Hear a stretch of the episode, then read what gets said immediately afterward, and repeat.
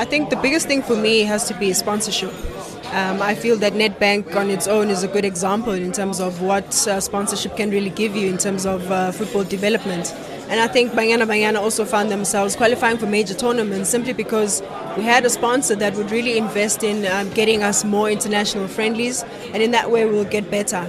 So I do feel that. Um, maybe in the long run, the blueprint indeed is with Nedbank in terms of trying to invest really into women's football. Um, but we have to attend such uh, financial summits where we can actually get the understanding of what it is that the sponsor wants and what it is that we can actually achieve. If it is that we make money, because some of our girls are playing overseas now, so they also need that financial education.